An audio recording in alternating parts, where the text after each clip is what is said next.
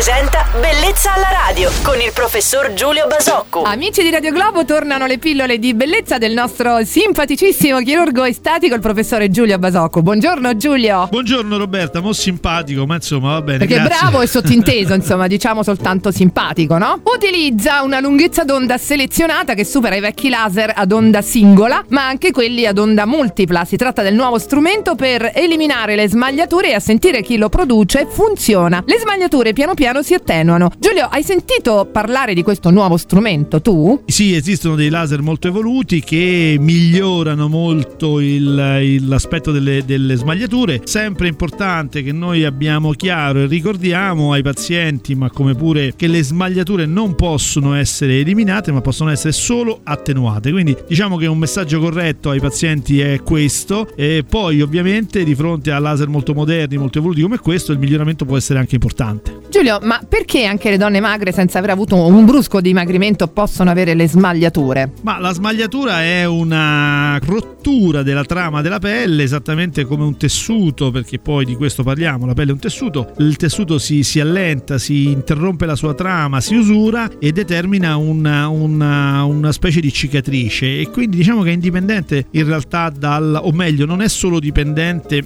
dalla distensione, dall'estensione della, della pelle, dall'aumentare il volume, il peso eccetera, dipende anche dalla qualità del tessuto, se un momento della nostra vita la nostra pelle è fragile si smaglierà anche non di fronte a un grosso aumento di peso. Bene, grazie al nostro chirurgo estetico Giulio Basocco per questi chiarimenti. Bellezza alla radio torna domani su Radio Globo. Buon proseguimento di giornata. Ciao Giulio. Ciao Roberta, buona giornata a tutti. Bellezza alla radio.